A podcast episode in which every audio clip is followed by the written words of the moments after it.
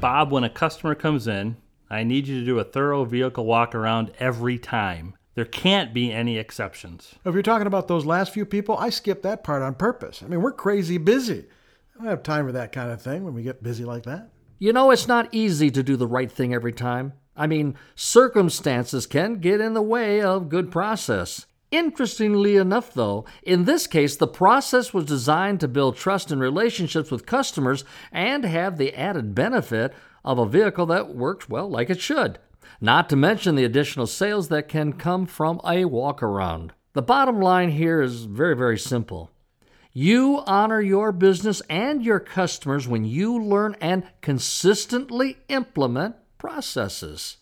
So, here are some things to remember. So, let's just start with learn the way. I mean, your willingness to learn how to execute a process combined with your dedication to not compromise it, uh, despite the temptation, is the best way to honor process. So, if a walk around is part of your intake process, a busy morning should not cause you to abandon it. And then you must execute consistently. Now, your business and your customers are depending on you and your coworkers to implement processes the same way. So, when a process is not implemented consistently, customers have a reason to take exception with service. Now, I want you to compare results to standards. You see, when you are clear about the standards associated with the work that you do, you can compare results to the standards and be confident things have been done correctly. For example, you know that a well written repair order should include the what, where, and when of it all.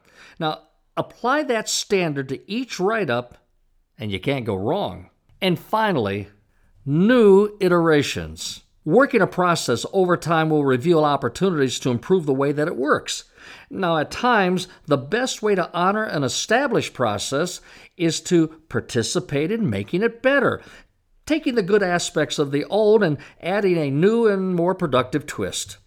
So, here it is learn your processes and honor your business, your boss, your coworkers, and just as important, maybe more importantly, your customers by implementing those processes without fail.